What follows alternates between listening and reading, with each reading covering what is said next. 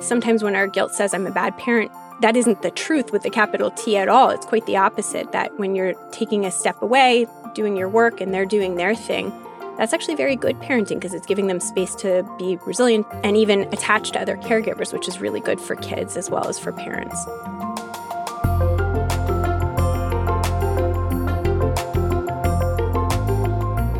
Hello, everyone. Welcome to the Parenting Translator newsletter. I'm Dr. Cara Goodwin, and I'm so excited today because today I have as a guest Yael Schonbrun.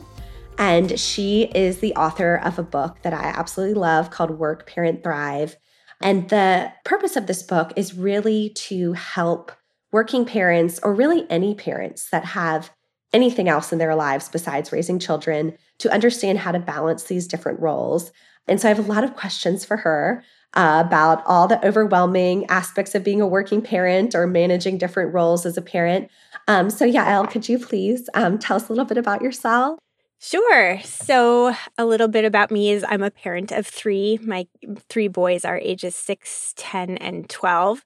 And I'm a clinical psychologist by training. I hail from academia, but I've since moved into some non academic settings. I write popular books and articles, and I also co host a podcast on ideas and evidence based psychology that uh, try to make those ideas accessible for non academic, non psychology audiences. And the podcast is called Psychologist Off the Clock. And I also have a small private practice where I specialize in marital therapy and parent coaching. So I wear a lot of professional hats and love parenting and love the science of parenting. So I'm a huge fan of yours as well. That should probably have come first. Thank you so much. That's so nice. Um, so why don't we dive right into the questions because I have a lot of questions for you. So we hear so much negativity about being a working parent. Um, I feel like everything you see out there is negative. And one of the things I really love about your book is you emphasize the positives of being a work, working parent, which is so great because I think we're all too familiar with the negatives. So, what does research and your clinical experience tell us about working parenthood that can kind of give us a more positive spin? I just want to first say that that's like the biggest compliment because that was really the driving force behind this book is when I became a working parent and was really struggling and turned to the bookstores and libraries for some, you know, guidance and reassurance, it felt so negative. Like everything that I picked up just felt so disheartening. And so this book really came out of a desire of mine uh, as somebody who's really into positive psychology and who's not a natural optimist, but a very dedicated one to offer something to working parents that was realistic, that wasn't sort of pie in the sky, you know, Pollyanna, rainbows and sunshine, but that was really grounded in science and reality, but that didn't feel so depressing and disheartening. So I really think of this book as the parallel to how positive psychology fits into the field of mental health. So just as in the field of mental health, we need to be working to reduce the problems of working parenthood. This guide really focuses on building the positive. And part of building the positive is recognizing that the conflict between roles is real, but it's just one part of a much more interesting story of lives that involve multiple demanding roles. And that even some of the discomforts that we feel inside of the challenges are sometimes not as bad as we might assume, and, and sometimes have gifts embedded in them that we can take advantage of. So, this book is about work family conflict, but really its sister, which is called work family enrichment. And that's a science backed construct that is basically defined as the way our roles can help each other out. Now, I talk a lot in the book, and in, uh, we'll probably talk in this conversation a lot about work and parenthood, but this is true about any kinds of competing, demanding roles. And the idea is that there are different pathways through which our competing roles can actually feed each other, and sometimes in kind of surprising ways. So I'll, I'll sort of describe them as three distinct pathways. So the first is the transfer effect. And that's the idea that resources developed in one role can transfer back into another. So if you're home parenting and building patience and compassion in most of our work roles or our friendship roles or our partnership roles, those are skills that are quite beneficial. The skills that we build in one role help another out. The second pathway is something called the buffering effect, and that's the idea that stress in one part of life can be eased by experiences in the other. So if you have a tough day at work, you can go home and have a hug with your kids. If you're going through a different difficult developmental milestone, you can go out to dinner with your partner and have a positive evening. And then finally, there's the additive effect. And that's the idea that the more meaningful roles we have, the better chance we have to have a greater breadth of life experiences and more opportunities to experience a sense of purpose. So more meaning comes from more roles. And and again, all of these ideas, these pathways are really science backed. There's a lot of evidence for them. But one of the things that we know from research is that if we're not looking for those experiences, we tend to overlook them and not sort of harness the positivity that comes with the experience because what we pay attention to is what we experience. And so this book is really trying to call our attention to the ways that positivity can come from the tension between roles so that we can harness more of that goodness. Yes, I love this concept of work family enrichment. I feel like it helps put us such a positive spin on it and also, you know, helps us to understand how being a parent can help us in our job and vice versa. Uh, you know, our job can help us as a parent. My favorite example you give in the book uh, is of the exotic dancer who said that her experience with negotiating with her toddlers helped her to deal with her clients at work. Mm-hmm. I thought that was a hilarious example. And, you know, it helps us to understand that even if, you know, your job is very different than parenting, they can have these positive influences on each other. Absolutely. It's one of my favorite examples too and I love I love how she expressed it cuz she said, you know, now that I'm a mom when my customers misbehave, I talk to them the way I talk to my toddler. I say, "Honey, that's not how we behave in here." And it was such a great example and and as you're saying, you know, there are some roles that more naturally kind of go together like as a psychologist, for example, yes. the two of us are it makes more intuitive sense that our jobs can help our parenting and maybe even that our parenting can help our jobs. But through this book, I interviewed dozens and dozens of working parents from very different kinds of backgrounds people that were in customer service at utilities companies and people who worked as ship cruise attendants and people who were doctors and physicians and lawyers and engineers and you know really the gamut and in every case people were able to identify ways that their roles helped each other sometimes in really surprising ways and what more is pretty cool is that often people would say, I never thought about it before, but now that you're asking, it's coming up to me. And then later, when I would be in touch with some of these individuals after the interview, they would say, you know, now that I'm thinking about it, it's much more obvious and, and available to me to sort of see those benefits. And again, that's really the mindset shift that we're going for. Yes, I love that idea of like really intentionally focusing on the positives I'm wondering if you can touch on this idea that I feel like we hear a lot about is um, kind of achieving this perfect balance of work and family or work and life and and this idea of having it all. Um, so I think you know a lot of us going into working parenthood had this image that like I could be it all. You know, I could be a super parent, a super employee, and and have to achieve some sort of perfect balance. And what do you think about these myths? And is there is there a better way to think about it? Yes, well, I will say first that I bought into that myth hook, line, and sinker, which was one of the reasons that after becoming a working parent, I think I really struggled with a really severe identity crisis because I was like, I worked so hard to get here. I, you know, sweat blood to achieve professional success. I worked so hard to time it all, to sort of establish exactly what everybody said, you know, if you do all these things, then you'll be happy. And I was really miserable. And I was like, what went wrong here? And I do think it's this myth that there is a way to just feel happy, which is kind of a general myth that we have in our Western society that if you do all the things that you'll just feel good. And that isn't what it is to be human. If you're alive and you're human, you're going to feel the full gamut of emotions and feeling sad or disappointed or frustrated or having role tension is not a bad thing. It's just being alive.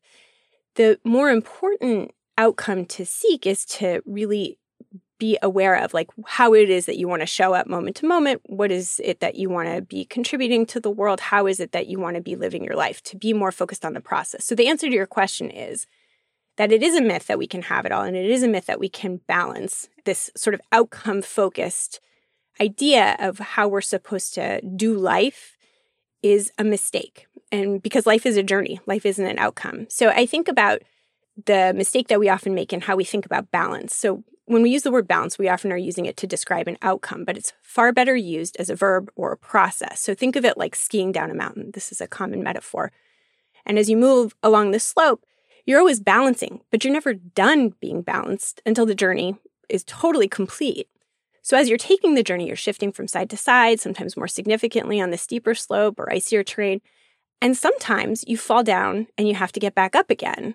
And sometimes the terrain is so hard that you need to call for help or slide down on your butt. And none of that is a problem. It's just the fact of life sometimes having tougher patches and you not having the right resources to get through it. And sometimes it's because you haven't learned enough or built the skill. And sometimes it's because it's just not possible to get through that terrain. It's just too thick with trees or too icy for anybody to get down. And so you're going to have to find a way to give yourself grace that it isn't possible to do this balance thing in the way that you might optimally want to and and sort of be flexible and figure out what what should I do here given what's going on around me and given what resources I do have available. And so I do think moving from an outcome oriented idea of achievement and balance to a more process oriented one gives us a lot more wiggle room to work with what we have. I love that idea. I love that how you, you know, related to that, how you talked about the idea of growth mindset and, you know, how can I improve from these difficult situations? I think that's so helpful for parents. I would really love to also dig into the idea of guilt. So, this is something I personally struggle with a lot. Um, you know, I have these thoughts sometimes that, you know, I'll never be as productive in my work as somebody who doesn't have children. Or I sometimes feel like I'll never be as good of a mother as somebody who devotes their whole life to their children, um, which is not something I'm currently doing. So I just wonder how do we handle this guilt? How do we handle feeling like both that we aren't as good as of employees as people who don't have children and this feeling like we aren't as good of parents as people who don't have any other obligations in their lives? It's a great question. And I love this question for somebody who's gaga for research because there's lots of science backed ways that role tension actually helps us do better as workers and as parents. But here's the thing it doesn't stop this emotional reflex of feeling guilty. Like the guilt is a part of the human experience too. So, what we know about guilt from functional emotion research is that it's an inherently interpersonal emotion whose function is to protect our most important relationships and roles from anticipated harm or from harm that's actually been done. So, as a parent, guilt prompts us to make sure that our kids are safe physically and emotionally and that we're ensuring the best possible outcomes for them. And as workers, it prompts us to do right by our employer, colleagues, clients, and even the mission of the company. But emotions, none of them, not, not guilt, and not any of them are, they are not perfect indicators. So we sometimes feel guilty even when our kids are technically safe. And the reason for that is that our emotions are evolutionarily hardwired into us. So in pre modern times, guilt was much more likely to protect your children's survival, right? So if you felt guilty because they were out of your sight or they were you know, giving cries of distress, you were much more likely to pull them in and protect them from a predator. But imminent danger is no longer the issue. And so when your kid gives a cry of distress because you gave them the white mac and cheese instead of the orange mac and cheese, they're not actually in danger, but that higher hard wiring hasn't evolved as quickly as our culture has. And so you're going to have that reflexive response of like oh they're they're not happy right? I didn't show up to their school play. I i must be falling short and protecting their emotional well-being. But what we know from science is that the way that guilt can sometimes prompt us as parents is it pushes us to do this kind of helicopter parenting which we know is not so good for our kids because it interferes with them learning how to handle the emotions that come along with being human how to handle disappointment, how to creatively problem solve when their parent isn't there to swoop in and, you know, give them the lunch that they forgot or the homework that they left at home. So there are opportunities for us to notice the guilt and not respond to it that are actually quite beneficial. And in fact, sometimes when our guilt says I'm a bad parent, that isn't the truth with the capital T at all. It's quite the opposite that when you're taking a step away, doing your work, and they're doing their thing, that's actually very good parenting because it's giving them space to be resilient and learn independence and creatively problem solve and even attach to other caregivers, which is really good for kids as well as for parents. The same is true with work, and I don't have to go into as much detail, but often guilt prompts us in ways that are inaccurate. But here's the trick sometimes it prompts us in ways that are accurate. So, for example, if you've been working really hard on a project and you've missed dinner every night for a week and your kids are really missing you and you're really missing them, guilt might be a really important cue to say, okay, like Cara, I need to pause and rethink my work hours and really check in with my kids and have some quality bonding time. So we don't need to, and we shouldn't throw the guilt out with the bathwater. We can't stop feeling it, but what we can do is learn to relate to it differently. And so the practice to kind of come back to your initial question of like, what do we do with the guilt? Is develop practices of relating to it differently. And the practice goes something like this, which is pause when you feel guilty, get curious. Like, how much is this guilt informing me in ways that are productive, that line up with the way that I want to be as a parent, with what science says is the most helpful for my work or for my kids? And then choose a behavior that is cued by your guilt, but more directed by your values, how you want to show up moment to moment, given what you know and what's important to you. So it's pause, get curious, and then choose a behavior based on that. And sometimes when you choose, for example, to keep working, you know, in my case, like sometimes I feel really guilty because my kids really love jumping on like the trampoline and I hate jumping on the trampoline. I feel like good moms would enjoy that. They'd like want to get out there and play with their kids. But I have learned to just notice that, get curious, like, okay, is this telling me that my kids are missing me or, or, or is it just kind of the social comparison that doesn't really help me at all? Okay, you know, my kids are fine by themselves and there's lots of things I do like to do with them that don't involve jumping on a trampoline. I can let them do their thing, get some work done, and then when they're done, then I'll be ready to really mindfully return to really being connected with them. And that actually serves me much better. My guilt doesn't go away. I allow it to kind of be along for the ride, but I don't let it drive the choice. That's kind of a silly example, but um, hopefully people can relate it to other more personal ones. Yes, I love that reframe. That's so helpful. Um, it's so funny because I used to feel guilty about, you know, when I would hear mothers who were homeschooling their kids. And I'm like, why can't I do that? Like, that would be such an amazing thing, you know, way to bond with my children. And then, of course, during COVID, I learned that was not something I was capable of. And so, you know, sometimes you need like evidence, you know, to refute whatever the guilt is telling you. And and now I have that evidence that like I'm not made to homeschool. And it's actually really bad for our relationship when I was trying to homeschool my kids. You know, I think it's just looking at like what is the actual evidence is is there some anything to back up this guilt i think that's so helpful yeah and like as you're saying that we have we adopt all these social socially driven myths about what good parents do and what good parents should enjoy doing that don't necessarily map onto what works for us. And we are naturally social creatures. So again, we can't stop having those thoughts, but we can learn to pause and reorient like what works for me. I'm the same. I'm a terrible homeschooler and I adore my kids, but I actually see a lot of value in them having teachers who have areas of expertise that aren't mine. So I, I don't even think it's necessarily a bad thing, right? There's pros and cons with everything. And so you know, somebody who loves to homeschool their kids probably is going to have a certain kind of relationship with their kids that I won't have, but my kids will have access to areas of expertise that their kids won't have. You know, we have to sort of pick and choose. There's always opportunity costs and sort of figure out for you what's going to work best is so critical. And by the way, that's what I love about the science that you share because you're always very clear. Like, here's what the science says. And at the end of the day, the science only goes so far. You need to also tailor it to your personal needs, to your family's needs, to your context and circumstances. And that's just as important as what the science says. Yes, exactly. So, speaking of that, I would love to dig into how your own values play into this. So, you know, obviously, all of us as parents make different decisions, even you know, those of us who know all the research, and a lot of that is based on what are our individual values and what are our goals for our family. And so, how do you use values to guide your decisions as a working parent and in a way that you're not just like reacting to guilt or doing what's easiest in the moment? How do you step back and think about these bigger values? Yeah, it's a great question. And maybe I'll start by just defining what values are and what they're not, just because in the kind of therapy that I practice, which is called acceptance and commitment therapy, they're defined in a particular way. As a quality of action. So they describe how it is that you want to show up moment to moment, which is different than a goal. So if you have the goal of getting to the top of the mountain, that kind of gives you like a direction that you want to go in. But values describe how you want to take the journey. And values are also influenced by what's going on around you and what's going on inside of you. So if you're going up the mountain with a friend, how you might want to travel is very different than if you're traveling alone. And if you're feeling really good that day and, and looking to get a workout, how you travel up the mountain might look really different than if you're really tired, but you, you just think it's important for your health to get outside.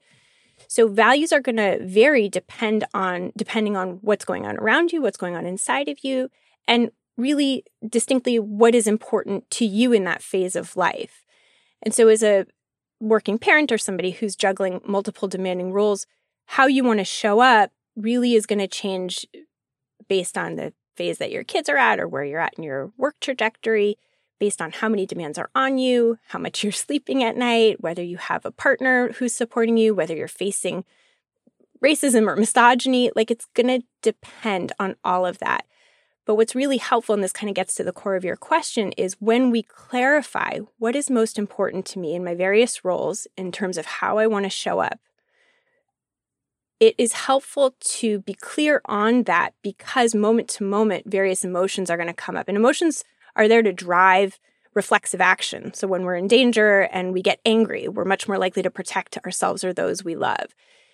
And if we're clear on our values, then we can pause before responding to that anger and be more deliberate about allowing values to guide.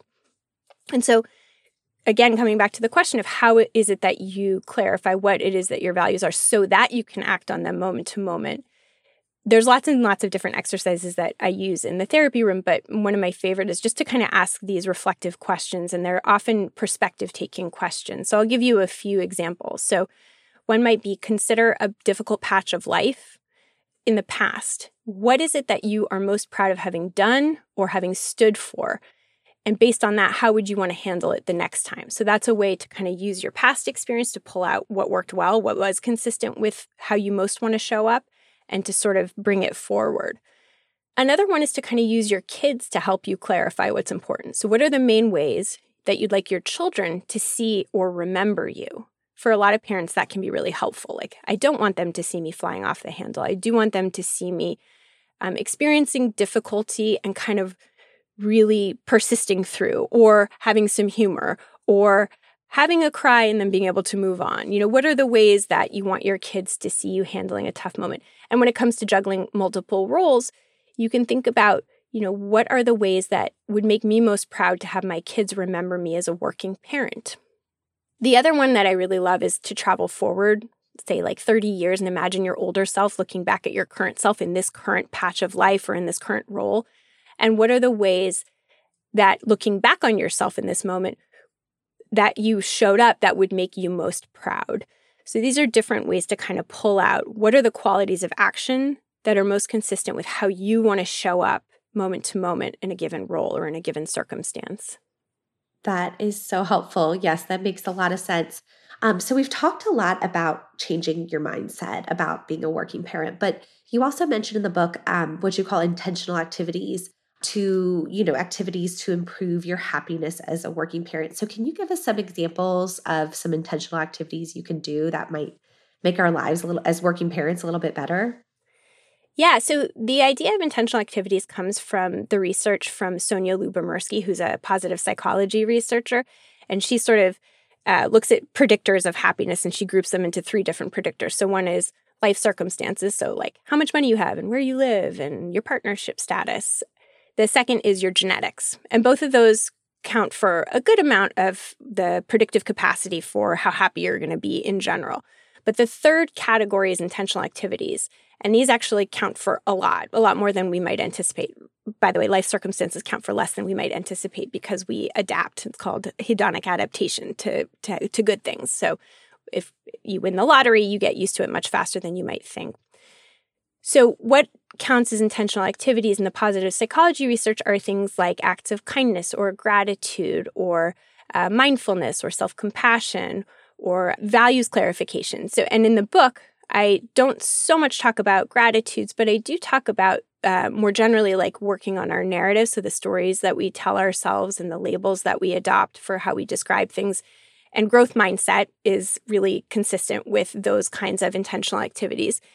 There's also other kinds of active happiness fostering activities that you can do. For example, making sure that you have daily experiences of agency, so independent choice, competency, experiences of mastery, or experiences of connection, and really focusing on using whatever role is most likely to make those kinds of experiences available to you to have those kinds of daily experiences.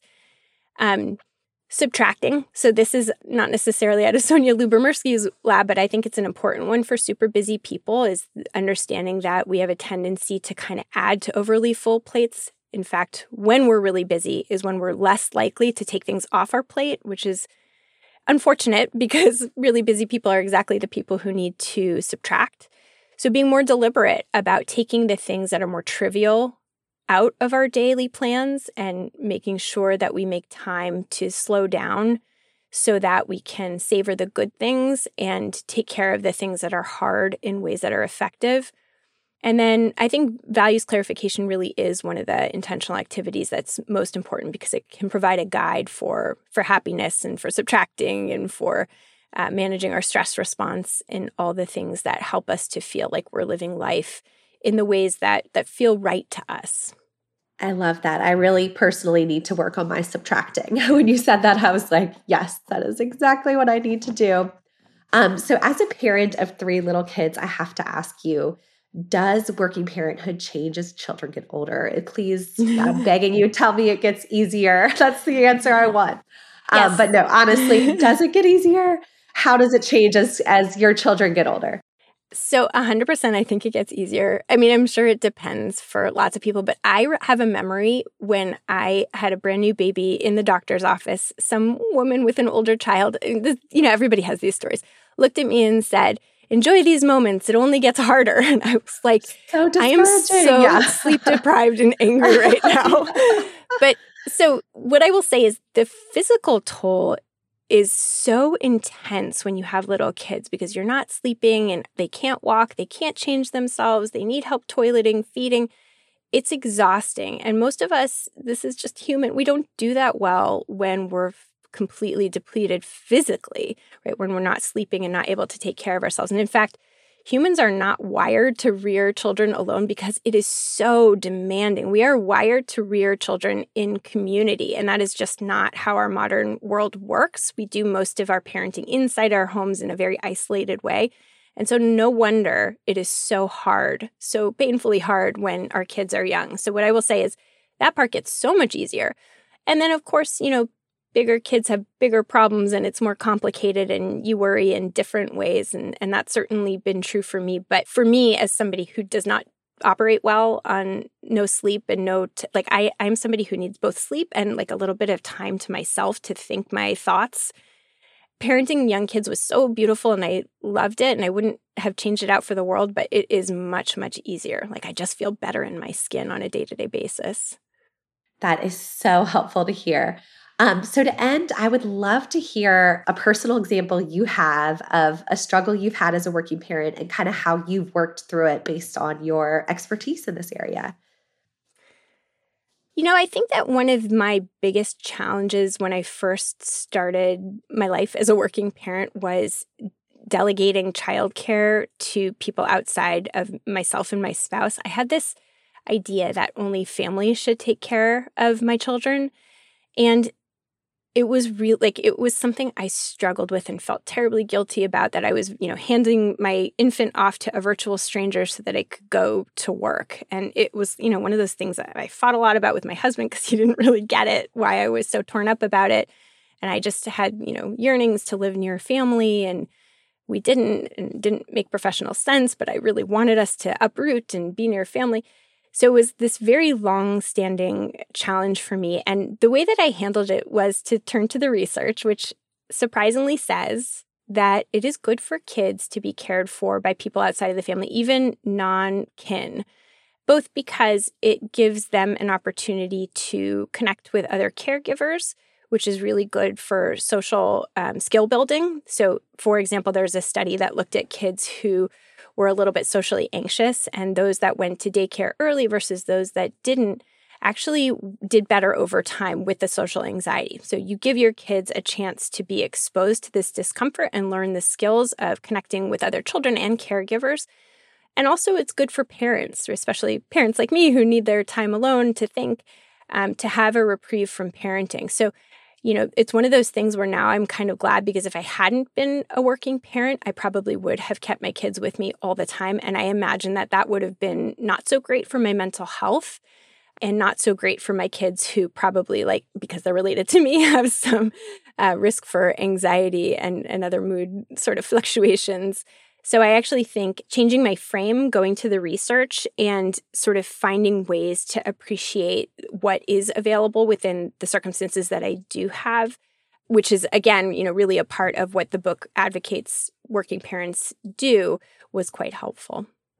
I totally relate to that. I really struggled too, um, giving my, you know, especially an infant over to a child care provider and, you know, feeling guilt and terrible about that kind of separation. But, you know, I totally agree with you on the reading of the research that this is positive for our children. And, and, you know, there are some parents that never want to separate the, from their children and that's what works for them. And there are some parents who need a little bit of space, whether it's working or self care or whatever it is. So, just knowing that that's okay, you know, you're not harming your child in any way. And in some ways, you could be giving them some experiences they wouldn't have otherwise.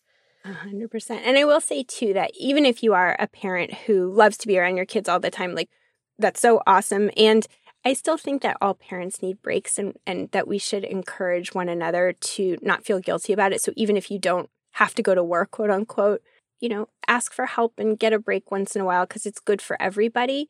And, you know, relish the time with your kids if you enjoy it. That's so wonderful. But it is so normal and healthy and human to need a break from kids. They, they need a lot from us and, and there's something so wonderful about that to be needed like that and so beautiful and connecting and you know life affirming but the heart can only beat 24 hours a day because it gets rest between beats so we need to parent like that too I love that metaphor. Well, thank you so much. This has been so incredibly helpful for me personally, and I know it will be for my audience. So I cannot thank you enough. Um, can you tell us one more time where to find you? Sure. Um, so you can find me on my podcast, which is Psychologists Off the Clock, and you can get that wherever, wherever you get your podcast. And then um, you can also find me at my writer's website, which is workparentthrive.com. And then I'm on social media uh, you can just find me by looking up Yael Schonbrun. Well, thank you so much, Yael. I really appreciate you and your time and your expertise, and I know everybody else will as well. Thank you so much for having me. It was such an honor to speak with you.